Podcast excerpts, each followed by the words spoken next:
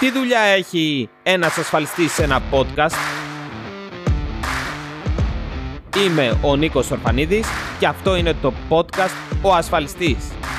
Ένα podcast που στόχο έχει να γνωρίσετε καλύτερα την ιδιωτική ασφάλιση. Για να το πετύχω όμως αυτό, μοιράζομαι μαζί σας τις γνώσεις μου μέσα από ηχητικά άρθρα για διάφορους τομείς της ιδιωτικής ασφάλειας και τα ασφαλιστικά προγράμματα. Ενώ απαντάω και σε όλα όσα θα θέλατε να ρωτήσετε έναν ασφαλιστή όταν θα τον συναντούσετε από κοντά. Εγώ σας μιλώ, ξέρετε, η βασική μου δουλειά ήταν πολιτής. Αυτή είναι η δουλειά μου, έτσι. Να, και είμαι πολύ περήφανος γι' αυτό. Λοιπόν, ακούστε κάτι.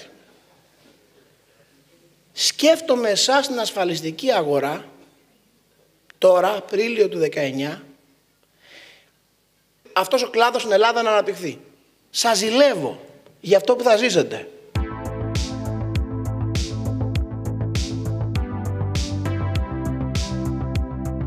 Έχουμε τελικά ασφαλιστική παιδεία στην Ελλάδα?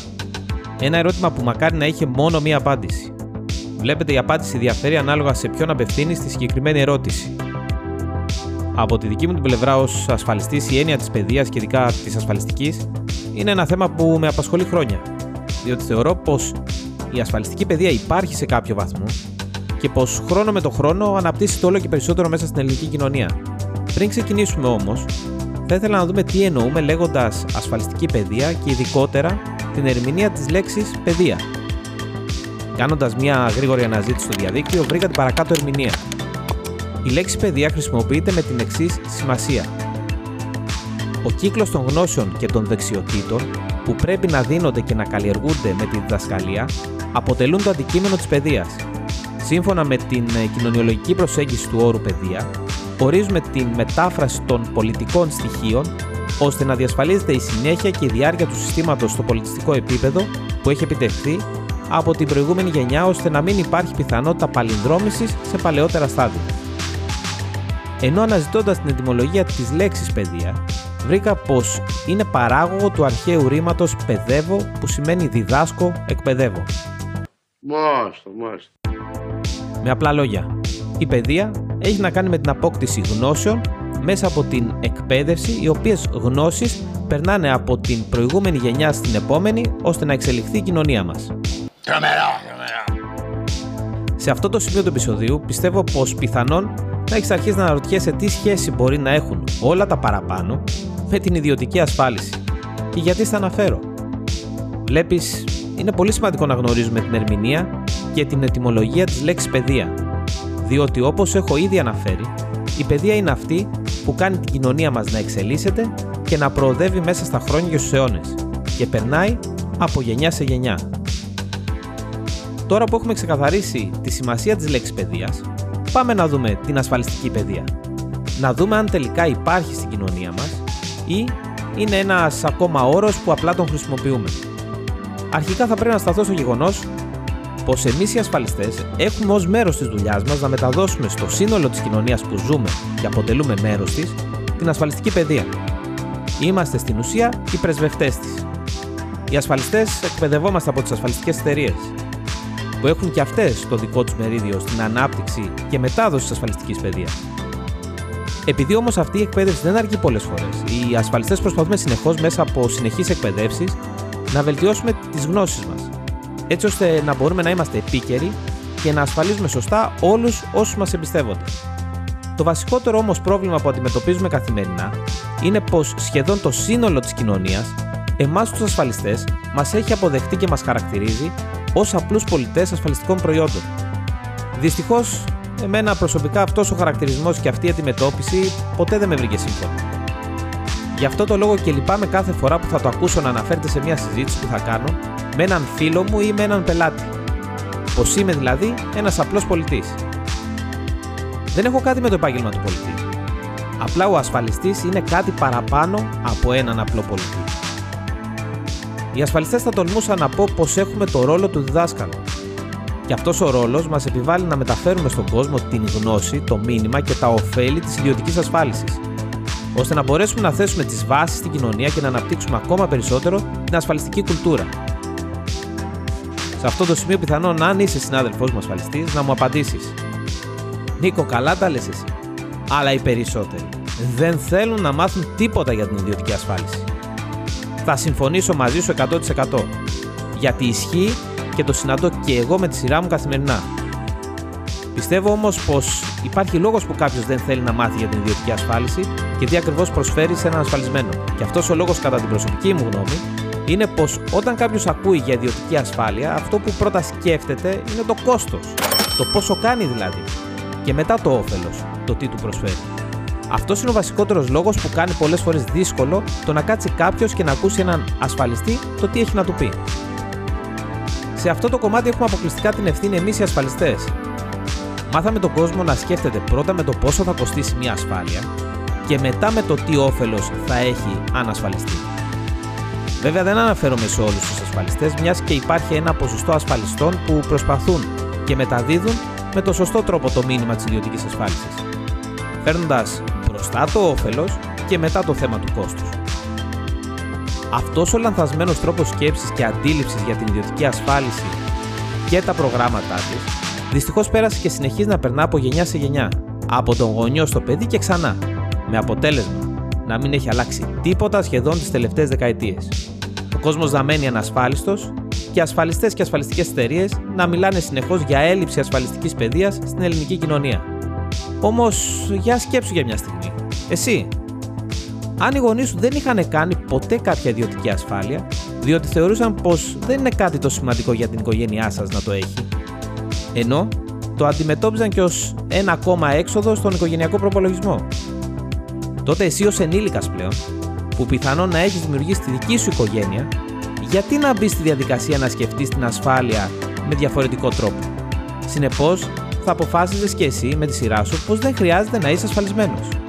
Αντίθετα, αν υποθέσουμε πως ήσουν το παιδί μιας οικογένειας που οι γονείς του είχαν ιδιωτική ασφάλεια, γιατί τη θεωρούσαν πολύ σημαντική και απαραίτητη για την προστασία σας, έκαναν χρήση όλων των υπηρεσιών και των καλύψεων που τους πρόσφερε η ασφάλειά τους, ενώ όσο κι αν κάποιες φορές το κόστος διατήρησης της ασφάλειας τους δυσκόλευε, πάντα το είχαν σαν προτεραιότητα και την πλήρωναν.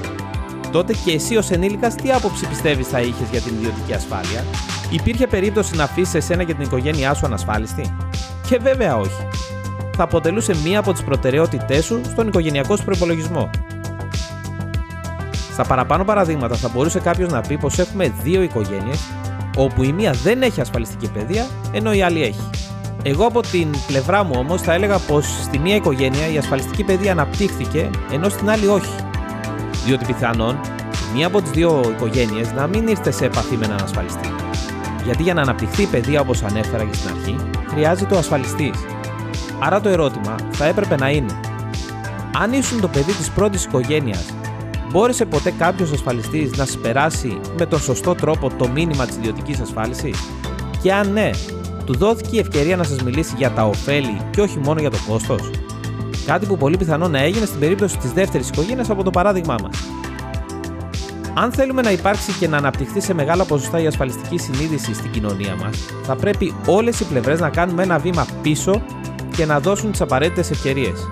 Η οικογένειας από το παράδειγμά μας να αφήσει τον ασφαλιστή να μεταφέρει το όφελος και ο ασφαλιστής να προσπαθήσει με επιμονή και υπομονή να τους περάσει το μήνυμά του.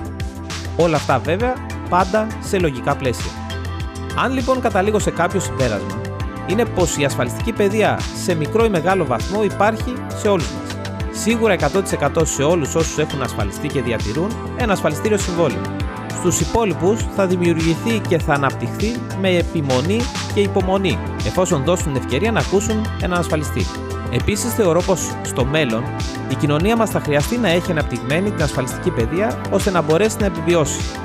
Και όταν αναφέρομαι στην επιβίωση, το βάζω σε εισαγωγικά.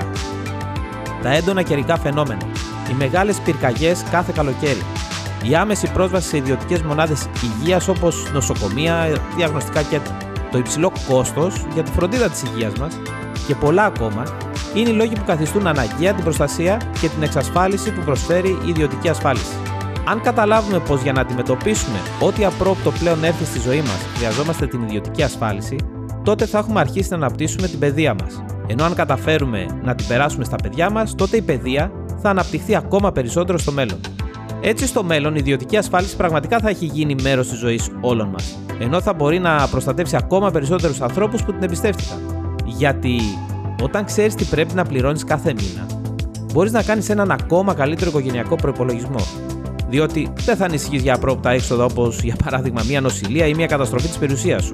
Καθώς η ιδιωτική ασφάλιση για την οποία πληρώνεις ένα ασφάλιστρο θα καλύψει όλα τα έξοδα που θα προκύψουν. Έξοδα σίγουρα πολύ μεγαλύτερα από το ασφάλιστρο που πληρώνεις κάθε μήνα. Την φράση «θέλω να ξέρω ότι πρέπει να πληρώνω κάθε μήνα» την άκουσα πρώτη φορά πριν από χρόνια σε ένα ραντεβού μου. Είναι μια φράση που με ακολουθεί μέχρι και σήμερα. Μια φράση ενός ανθρώπου που είχε καταλάβει στο 100% την σημασία της ιδιωτικής ασφάλισης. Μια φράση που συμπυκνώνει την ουσία του να είσαι ασφαλισμένος. Τέλος, αυτό που θα ήθελα να κρατήσεις από αυτό το επεισόδιο είναι πως αν δεν είσαι ασφαλισμένος ή δεν πιστεύεις στην ιδιωτική ασφάλιση, δώσε μια ευκαιρία σε έναν ασφαλιστή να σου μιλήσει. Άφησε τον να σου πει για το όφελος που προσφέρει η ασφάλεια και στη συνέχεια για το κόστος. Εφόσον βέβαια σε ενδιαφέρει να ασφαλιστείς. Ανάλογα με τις ανάγκες σου, ο ασφαλιστής θα είναι αυτός που θα σου προτείνει τις κατάλληλες καλύψεις ώστε να είσαι σωστά ασφαλισμένος, για να νιώθεις ασφαλής τόσο εσύ όσο και η οικογένειά σου. Ακόμα όμως και αν επιλέξεις να μην ασφαλιστείς, θα έχεις κάνει κάτι πολύ σημαντικό. Θα έχεις ακούσει για το όφελος της ασφάλισης. Θα έχει γίνει μια αρχή για να αποκτήσεις την ασφαλιστική κουλτούρα. Στο χέρι σου θα είναι αν στο μέλλον θα το σκεφτείς και θα ασφαλιστείς ή αν θα επιλέξεις να αναλάβεις το κόστος της απόφασής σου και να μείνεις ανασφάλιστος. Σε ό,τι έχει να κάνει με εμάς τους ασφαλιστές από την άλλη, θα ήθελα να πω ένα μόνο πράγμα. Ως ένας άνθρωπος που από το 2001 μέχρι και σήμερα είμαι ενεργός ασφαλιστής. Ως ένας άνθρωπος που αγαπώ τη συγκεκριμένη δουλειά και αυτό που προσφέρω κάθε φορά που αποζημιώνεται ένας πελάτης μου. Ας μιλήσουμε απλά και ειλικρινά σε όλους για τη δουλειά μας και την ιδιωτική ασφάλιση. Όχι μόνο για προγράμματα και κόστη ασφάλισης, αλλά για το όφελος του να είσαι ασφαλισμένος, ώστε να βοηθήσουμε να αναπτυχθεί η παιδεία της ιδιωτικής ασφάλισης.